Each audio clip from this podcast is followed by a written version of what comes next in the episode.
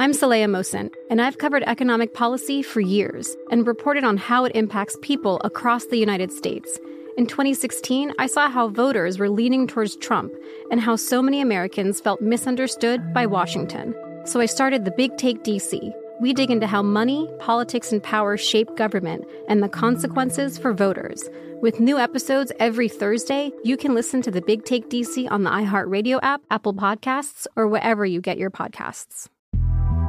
The Big Take from Bloomberg News brings you what's shaping the world's economies with the smartest and best informed business reporters around the world. We cover the stories behind what's moving money and markets. And help you understand what's happening, what it means, and why it matters every afternoon. I'm Sarah Holder. I'm Saleha Mohsin. And I'm David Gura. Listen to The Big Take on the iHeartRadio app, Apple Podcasts, or wherever you get your podcasts. If you love sports and true crime, then there's a new podcast from executive producer Dan Patrick and hosted by me, Jay Harris, that you won't want to miss.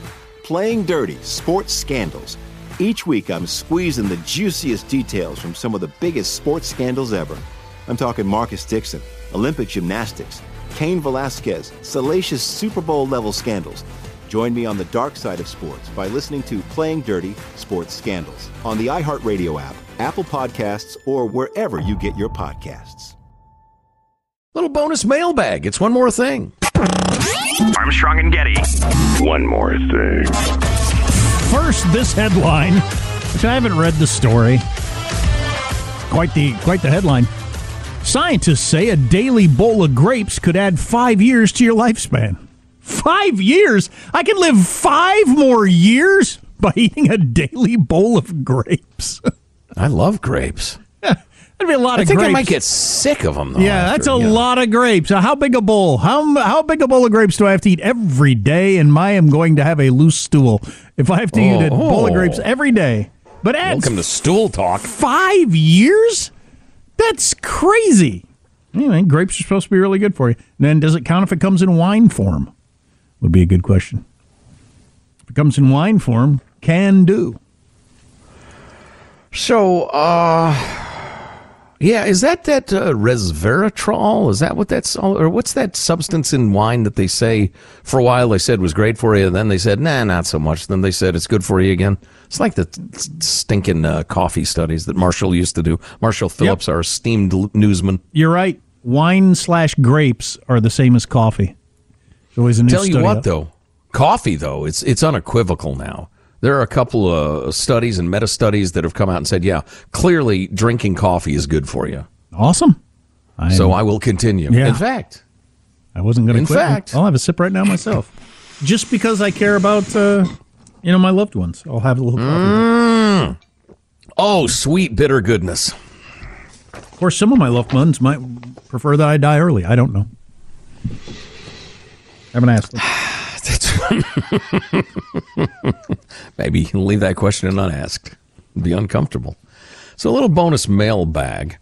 Um, mm, mm, mm. yeah, I'll go with this one. Uh, DH San Diego writes, Hooray! The Inflation Reduction Act, brought to you by the same people who gave us $837,000 per unit homeless housing. The climate industrial complex dwarfs the homeless industrial complex and soon to rival the military industrial complex. You know, that's, I get their point uh, completely. Government is a giant money spigot. And if you can invent or trump up or, or just promote a particular need and convince people that, hey, a tremendous money, uh, I'm sorry, a tremendous amount of money ought to be thrown at this. And once you open that spigot, you can choose who that gets sprayed on through the awarding of contracts and sweetheart deals and and your your your son who uh, all of a sudden is a consultant in solar energy or whatever. Um, so yeah, I like the idea of the climate industrial complex, which has been up and running for some time. Um, let's see. Oh, on a similar topic, Jerome, who is the lesser known brother of frequent correspondent Jashawn, he says.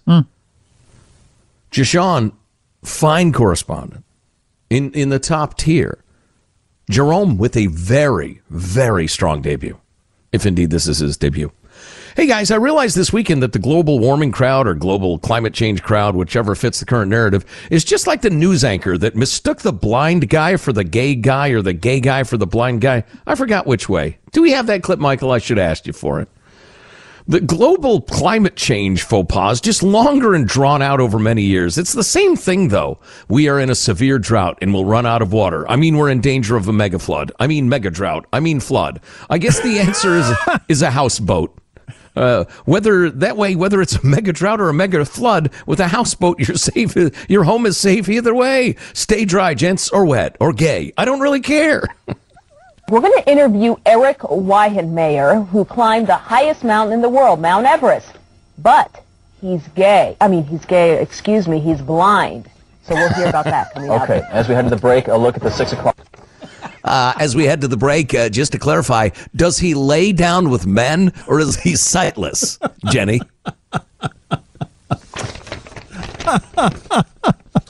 does he need a seeing eye dog or a really tight shirt? Which does he need? oh, anyway, back to Jerome's uh, sign off. Anyway, stay dry, gents, or wet, or gay. I don't really care. That's beautiful, man. Well done. Um, you can't do a news story amazed that a gay guy climbed a mountain. gay guys do lots of cool stuff, all right? In every avenue of human endeavor. It's not that surprising a gay man would climb Mount Everest. We figure out how she came to make that mistake. Oh my God, that's hilarious. And you know what's so priceless about that clip? What makes it so much better is that that she says it twice. right. He's gay. I mean, he's gay. I mean, he's blind. We're going to interview Eric Weihenmayer, who climbed the highest mountain in the world, Mount Everest. But he's gay. I mean, he's gay. Excuse me. He's blind. so we'll hear about that. Okay. As we head to the break, I'll look at the six o'clock. Does he like to dance or does he tap with a cane? wow. Oh, geez. Wow. Let's see. Frequent correspondent JT with a completely uh, different uh, point. This one is also somewhat political, uh, and, and often we're not political in one more thing, but I, we didn't get to squeeze in much email today, and some of it was pretty good.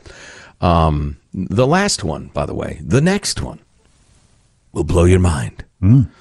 JT in Livermore writes, uh, How great would it be to be a liberal Democrat? You can say and do almost anything knowing that your tribe will back you almost no matter what. Uh, if you don't like that Florida Republicans are passing laws to keep sex and gender out of kindergarten classes, you can call that legislation the Don't Say Gay Bill. And every news site in the country, including Fox News, right. will oblige you by using that name. Yeah, JT, that's made us insane too. By contrast, your Build Back Better bill is recognized as an inflation accelerator that won't help everyday Americans.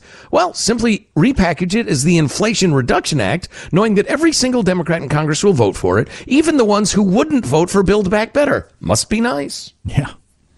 Yeah, m- political messaging is so interesting. If you're cynical enough, it becomes a really challenging and almost fun game if you're not cynical, you realize, oh my God, incredibly soulless, dishonest people are misleading the American people for their own profit and gain, theoretically to do a little good once they get elected. But yeah, it's just so much of it, as I've said before, is just so dopey and grubby. It's just hard to watch. Anyway, uh, uh, one final one. This is Michael from Austin. Good to hear from Tejas. Uh, heard Jack's soliloquy on opportunity costs. And really, when we were talking about uh, the Gen Z and, and quiet quitting and work life priorities and that sort of thing, um, they're talking about opportunity costs too. Sure. That's exactly what they're talking about. Yeah, I'm not going to go extra at work or spend extra time at work or answer emails on the weekend, even if my boss wants me to. I'm going to give my time to things I think are more valuable. And again, if you have an incredible market for, for job seekers, you can make that demand. Won't last forever, though. Anyway, back to the email. Heard Jack's soliloquy on opportunity costs. I highly recommend an essay called On the Shortness of Life by Seneca, the ancient philosopher. It deals in depth with that exact point Seneca uses the example of a man on his deathbed who would give up his entire life savings for a few more years of living. But how that logic never surfaces earlier in life.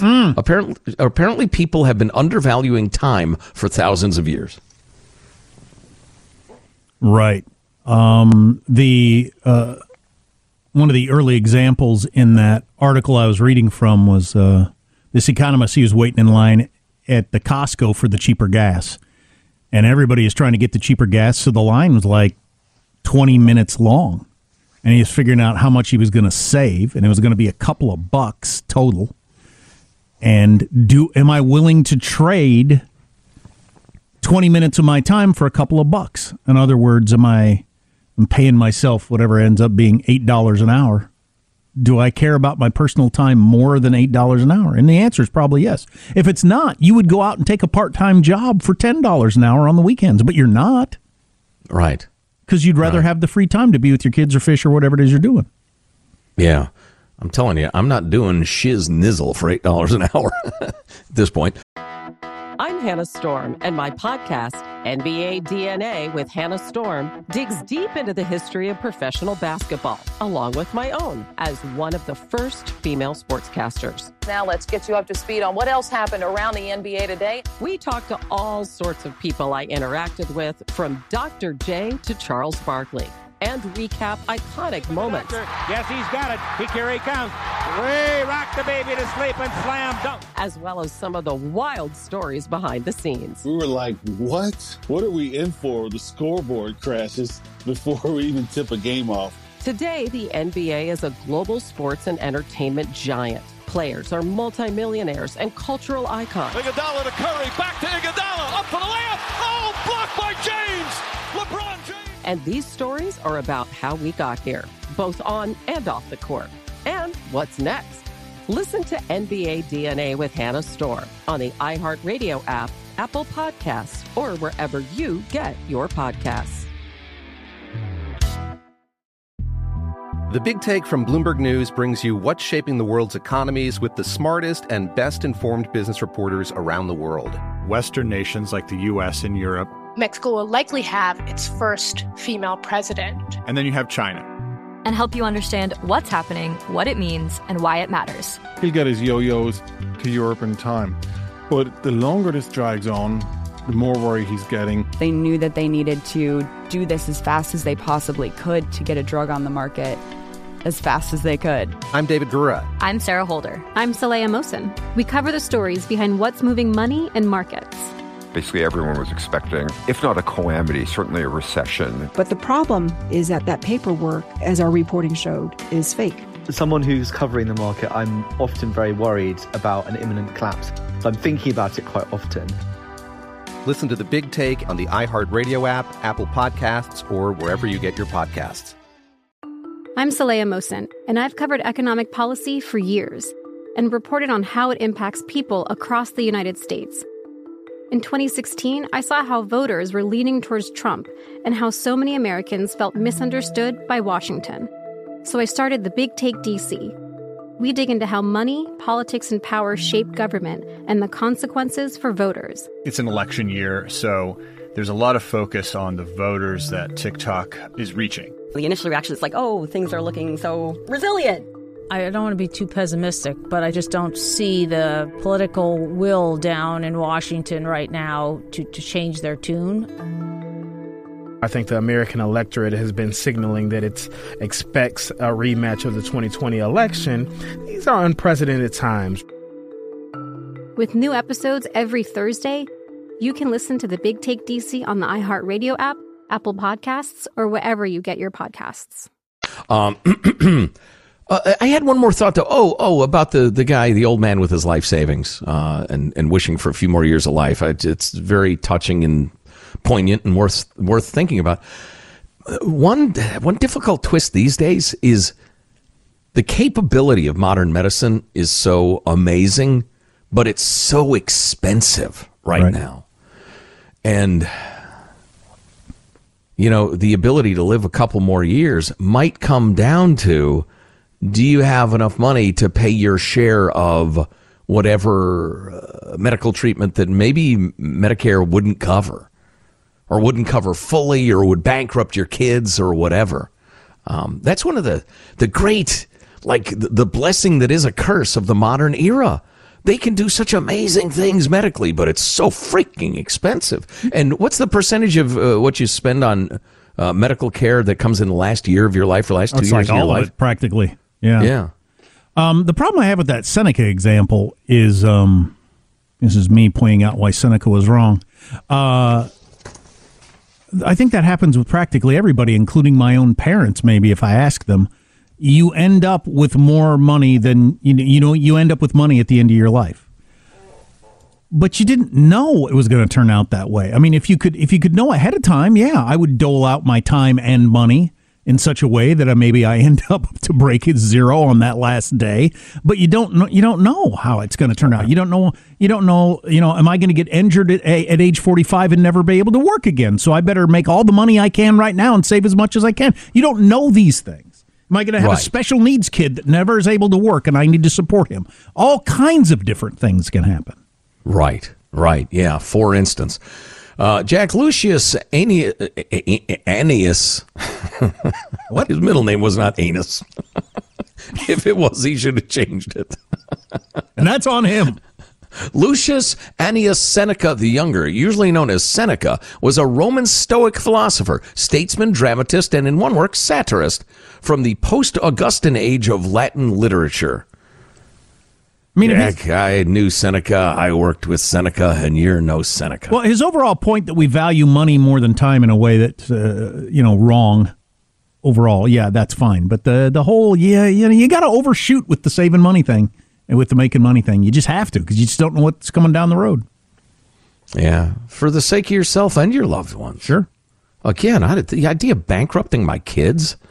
Oh, what a horror! Or you know, I have one kid who's always going to find it difficult to make a living uh, for neurological reasons, and the idea that I would not have enough to keep her homed. It's a nightmare to me.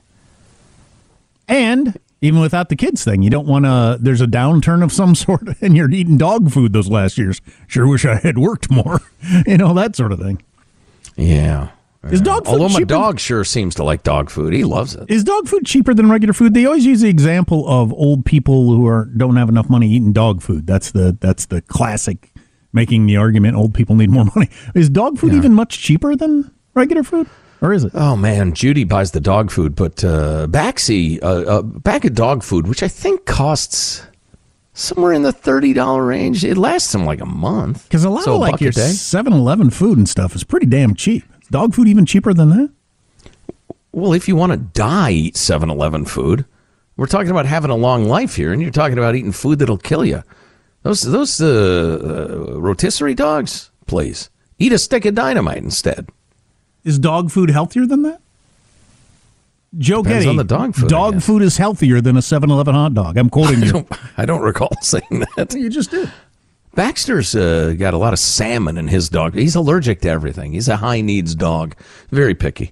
Um, I'd imagine it's reasonably healthy. Maybe I'll eat it for a week and see how I feel. We're calling it the Armstrong and Getty Dog Challenge. You know, I got to admit, guys, I haven't been listening to too much of this podcast. Somebody brought in Hawaiian barbecue. It's just wonderful. Uh, everybody's talking about how Yeah, great it is. it's very good. I haven't eaten it yet because I'm uh, doing the intermittent fasting, and I was really heavy on the scale this morning. But I'll eat it later. Okay. With all due respect to Texans and Kansans and stuff, boy, them Hawaiians can they barbecue? Ooh. Well, I guess that's it. I'm Saleha Mohsin, and I've covered economic policy for years and reported on how it impacts people across the United States. In 2016, I saw how voters were leaning towards Trump and how so many Americans felt misunderstood by Washington. So I started the Big Take DC. We dig into how money, politics, and power shape government and the consequences for voters. With new episodes every Thursday, you can listen to the Big Take DC on the iHeartRadio app, Apple Podcasts, or wherever you get your podcasts. The Big Take from Bloomberg News brings you what's shaping the world's economies with the smartest and best informed business reporters around the world. We cover the stories behind what's moving money and markets. and help you understand what's happening, what it means, and why it matters every afternoon. I'm Sarah Holder. I'm Saleha Mohsin. And I'm David Gura. Listen to the big take on the iHeartRadio app, Apple Podcasts, or wherever you get your podcasts. If you love sports and true crime, then there's a new podcast from executive producer Dan Patrick and hosted by me, Jay Harris, that you won't want to miss. Playing Dirty Sports Scandals. Each week, I'm squeezing the juiciest details from some of the biggest sports scandals ever. I'm talking Marcus Dixon, Olympic gymnastics, Cain Velasquez, salacious Super Bowl level scandals. Join me on the dark side of sports by listening to Playing Dirty Sports Scandals on the iHeartRadio app, Apple Podcasts, or wherever you get your podcasts.